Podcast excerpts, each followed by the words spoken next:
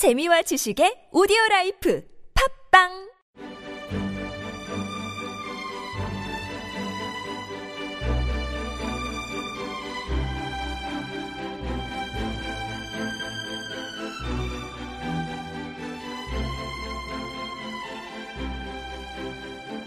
안녕하십니까 김성현의 시사 돋보기 61회째로 인사드립니다.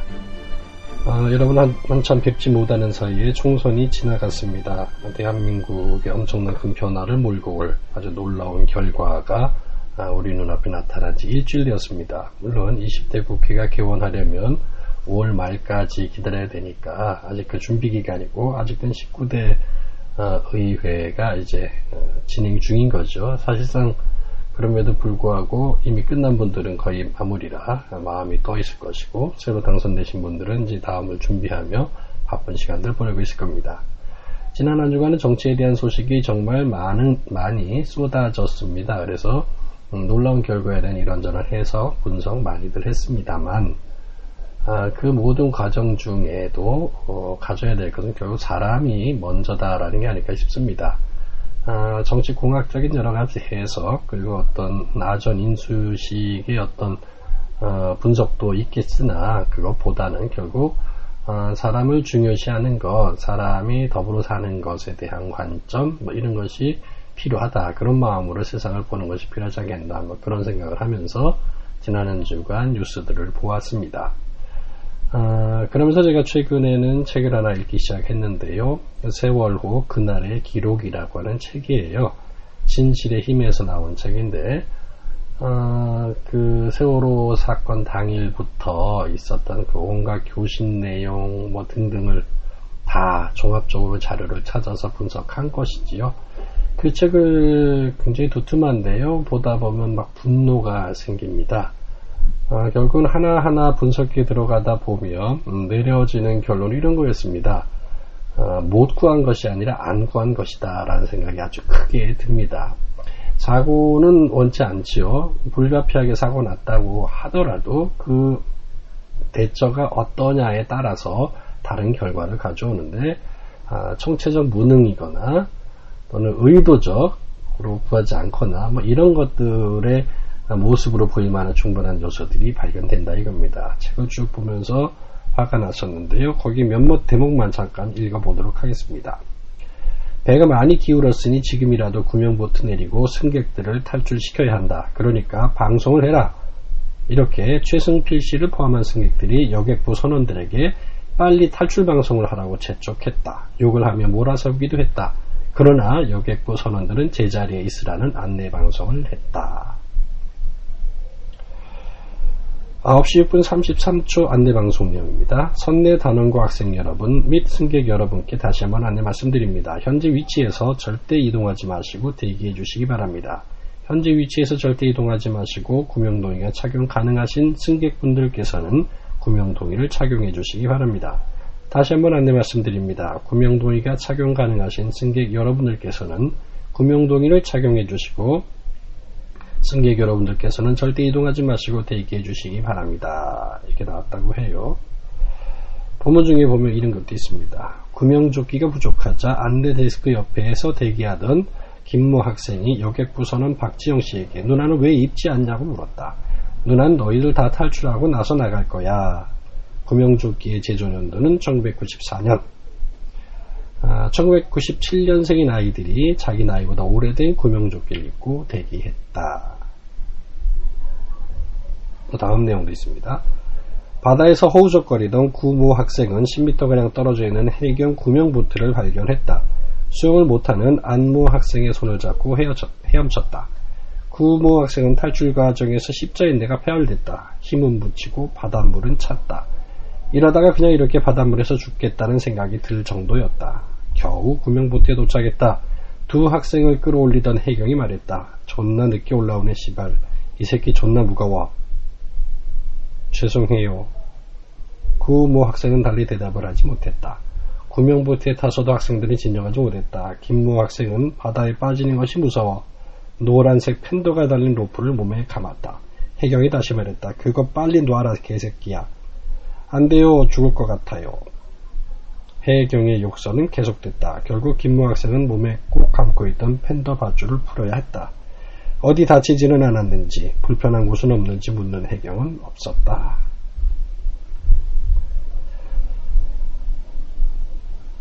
다음 부분에 이런 게 나옵니다. 해경 지휘부는 배가 기울어졌다가 원래 상태로 돌아오거나 기울어진 상태로 상당 시간 버틸 것이라고 안이하게 판단했다.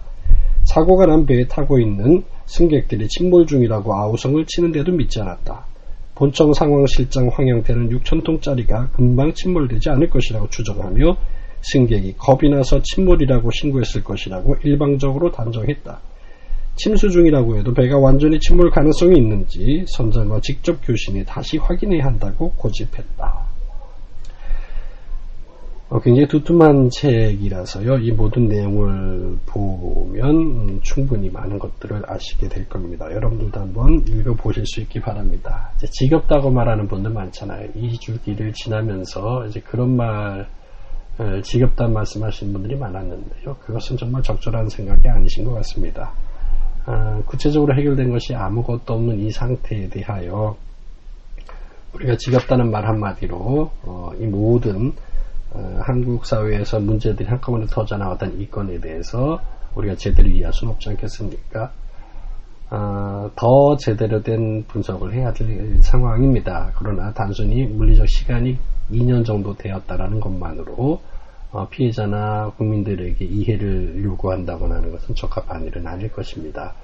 원인 규명이 정확히 이루어지지 않았고 특별조사위원회는 아직 제대로 일어날 수 없도록 어, 상당히 많은 방해에도 불구하고 작업을 하고 있습니다. 더 긴 시간 좀 어, 연장을 해야 될 것이며 그 일을 위한 노력이 어, 정, 음, 국가적으로 이루어져야 되겠다 뭐 이런 생각을 합니다.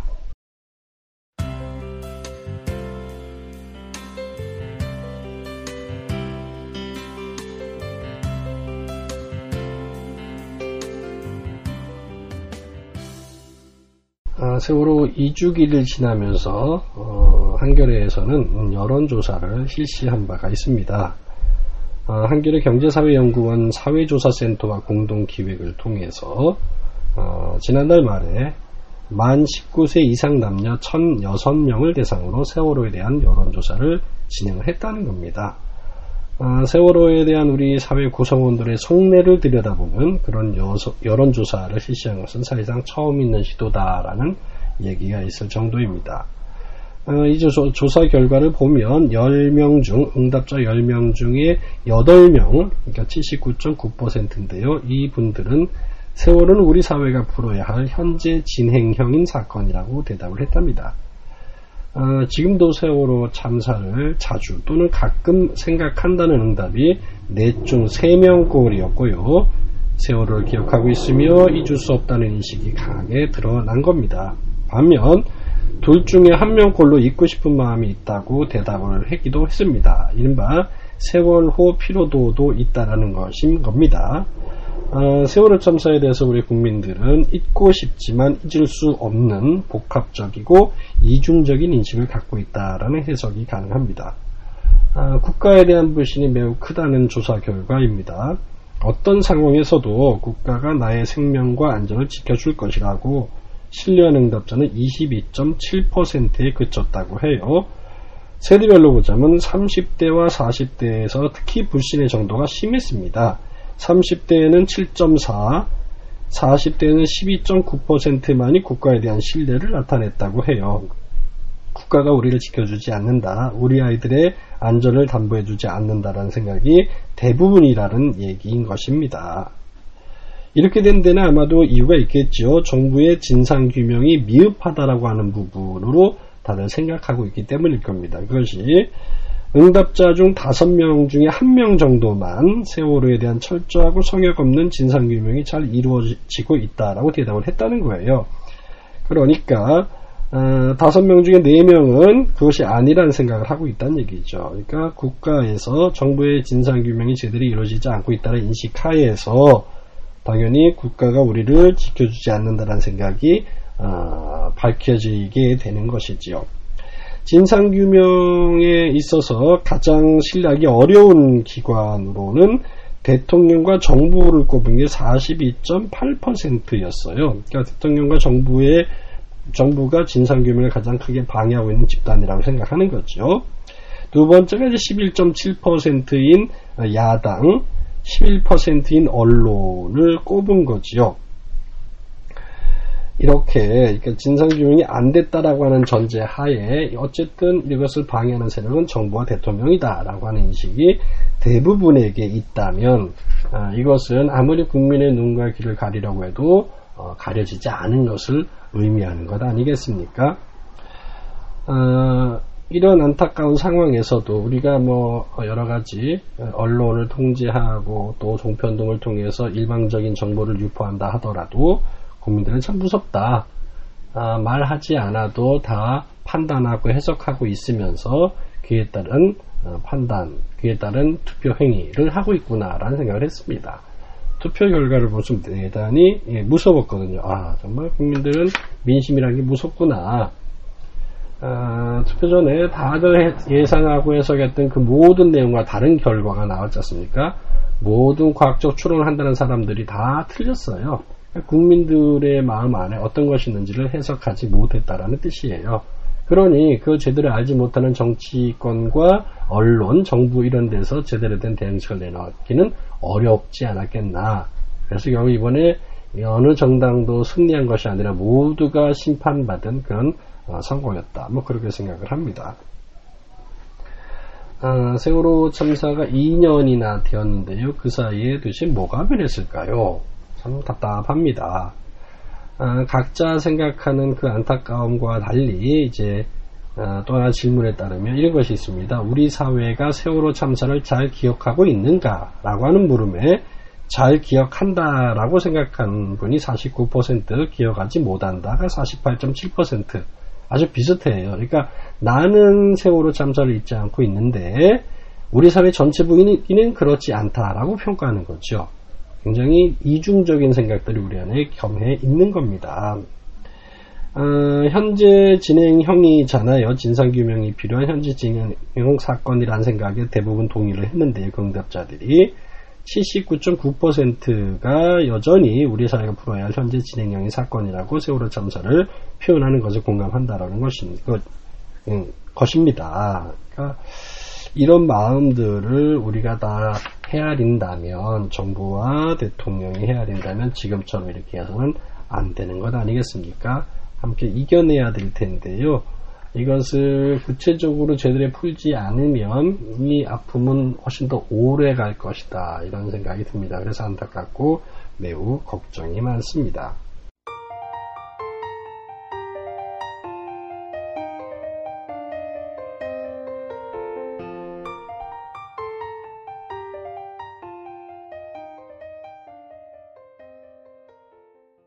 다음 준비한 이야기는요, 이 총선 전에 발표했던 뭐 여러 가지 뭐, 어, 후보들 있잖아요. 그러니까 세월호 모욕 후보 18명을 선정해서 발표했던 적이 있어요. 그 결과가 어떻게 됐는지 잠시 말씀드리려고 합니다. 4.13 총선 결과 세월호 특별법 제정에 반대하거나 특별조사위원회를 음해하는 등 세월호 모욕 후보로 선정되었던 총 18명 중에 7명은 낙선을 하고 11명이 당선되었다라는 소식이 있습니다. 낙선된 분들 한번 밝혀드리죠. 경기 수원병의 김용남, 음, 서울 강남구의 김종훈, 부산 북강서의 박민식, 인천 중동 강화옹진의 배준영, 울산 동구의 안효대, 인천 서구의 황우여, 경기 파주을의 황진하 후보 등 7명은 낙선을 했답니다. 그런데 이렇게 모욕 후보인데도 불구하고 살아남은 사람들이 또 11명이나 있네요. 불행히도요. 어, 김정훈 부산 남구갑이지요. 경북 상주의 김종태, 강원 충천의 김진태, 충남 보령 서천의 김태흠, 경기 안양 동안 을의 심재철, 경기 평택갑 원유철, 경북 고령 성주 칠곡군의 이완영, 부산 부산 진구의 이현승, 대구 달서병의 조원진, 부산 해운대갑의 하태경, 어, 새누리 비례 후보 김순례 이분들이 어, 당선이 되었습니다. 뭐 세월호 무역 후보가 18명 중에 뭐 절반이 안 되도록 안 되는 정도만 낙선을 했지만 사실 이제 이어 하나만으로 당선되고 낙선되는 건 아니지만 그 전에 발표했던 명단 중에 있는 사람들이니까 정리를 한 겁니다. 이것은 여야를 떠나서 지금 어떤 음, 일방적으로 매도하거나 왜곡된 정보를 유포하거나 해서 어, 세월호에 대한 모욕을 하는 것은 사람으로 해서는 안 될 일이지 않습니까? 그런 의미에서 본다면 뭐 이 모욕했던 후보들 가운데 일부가 낙선했던 것은 굉장히 다행스럽긴 하지만 그럼에도 불구하고 어, 당선된 분이 여전히 많음에 마음이 좀 불편하고 그런 것도 사실입니다. 세월호 모욕 후보만이 아니라요, 총선 전에 어, 여성 혐오 후보를 선정해 발표한 적도 있었어요. 11명이었거든요. 여성 혐오 후보 11명 중에 어, 6명은 낙선을 했고요. 5명은 당선이 됐습니다. 도대체 누가 어떤 내용으로 선정이 되었고 당선, 낙선되는지 확인해 드리지요. 낙선한 6명만 먼저 말씀드리자면 김을동 새누리당 의원은 그 전에 여성이 너무 똑똑한 척을 하면 굉장히 밉상을 산다. 약간 좀 모자란 듯한 표정을 지으면 된다. 뭐 이런 말을 해서 여성 혐오 발언으로 아주 유명한 분인데요. 이분 떨어졌습니다. 황우여 새누리당 의원은 어, 교육부 장관을 맡고 있었잖아요. 이분이 에, 지난 2월 교육부가 발표한 성교육 표준안에는 음, 남성의 성적 충동은 자연스러운 것으로 여성은 성적 욕구가 낮거나 없다고 규정하는 등 성별 고정관념과 성폭력에 대한 잘못된 통념을 강화하고 성소주자 관련 교육을 제한해서 성평등 인식을 심어줘야 할 학교에서 오히려 차별을 강화하는 내용을 어, 담은 적이 있습니다. 뿐만 아니라 어, 황교 의원은 2012년 8월 가정과 결혼을 보호 권장하여 성범죄를 해결해야 한다면서 성범죄 문제의 본질을 흐리는 발언을 한 적도 있어요. 이분 어, 인천 서구을로 지역구를 밀려나갔었는데 이번에 낙선하였습니다. 어, 인천 연수울의 한광원 국민의당 의원이지요. 이분도 낙선을 했는데 이분이 전에 이런 말을 했어요. 어, 최현희 전 한나라당 의원의 성추행 사건이 있을 때 이에 대해서 아름다운 꽃을 보면 좀 더 가까이 다가가 만져보고 싶은 것이 자연의 순리이자 세상의 선미라고 하면서 두둔했던 거예요. 그래서 이제 여성 혐오 위원으로 선 그, 후보로 후보로 어, 선정되었었지요. 아, 또 대구 수성갑에서 낙선한 새누리당 이제 김문수 후보 이분이 저는 이런 말했어요. 춘향전이 뭡니까? 변삭도가 춘향이 따먹으려는 거 아닙니까? 뭐 이렇게 2011년에 발언하는 바람에 굉장히 크게 지탄을 받았었지요. 서울 영등포 의뢰에 나왔던 권영세 새누리당 어, 후보는 저는 이렇게 말을 했었어요. 여성이 남성보다 더 진화했다. 여성이 구멍이 하나가 더 있지 않느냐라고 발언한 석호이 후보 공천 2007년 일입니다. 이에 대해서 강용석 의원보다 발언 의원 발언보다 수위가 낮다.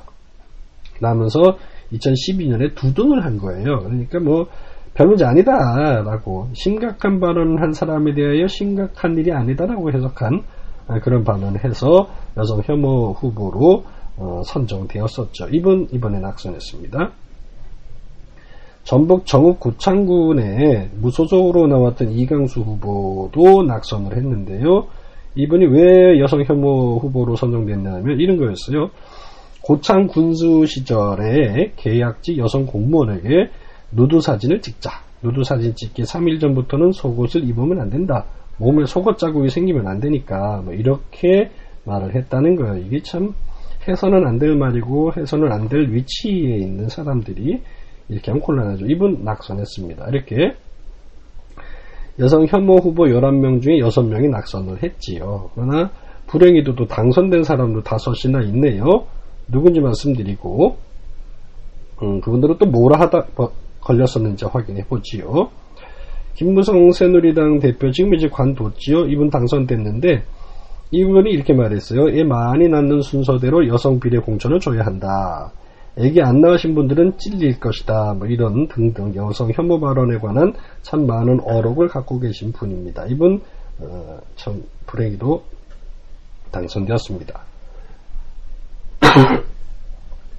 어, 충북 청주상당에서 정우택 당선자는 충북지사 시절에 예전 관찰서였다면 광기라도 하나 넣었을 텐데 이렇게 농담을 했다죠.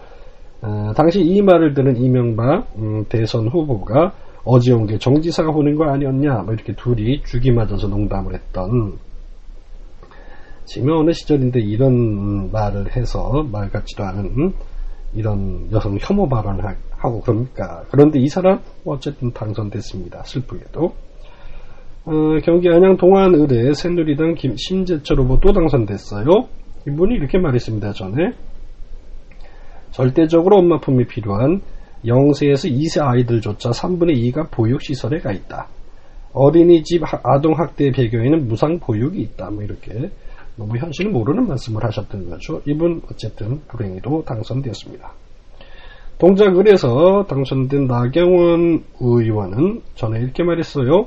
1등 신부감은 예쁜 여자 선생님, 2등 신부감은 못생긴 여자 선생님, 3등 신부감은 이혼한 여자 선생님, 4등 신부감은 애 딸린 여자 선생님. 뭐 이렇게 말했대. 이게 참, 뭐 이런 말을 하, 왜 합니까? 이게 참 농담이라도 이건 적절한 일이 아닌데요.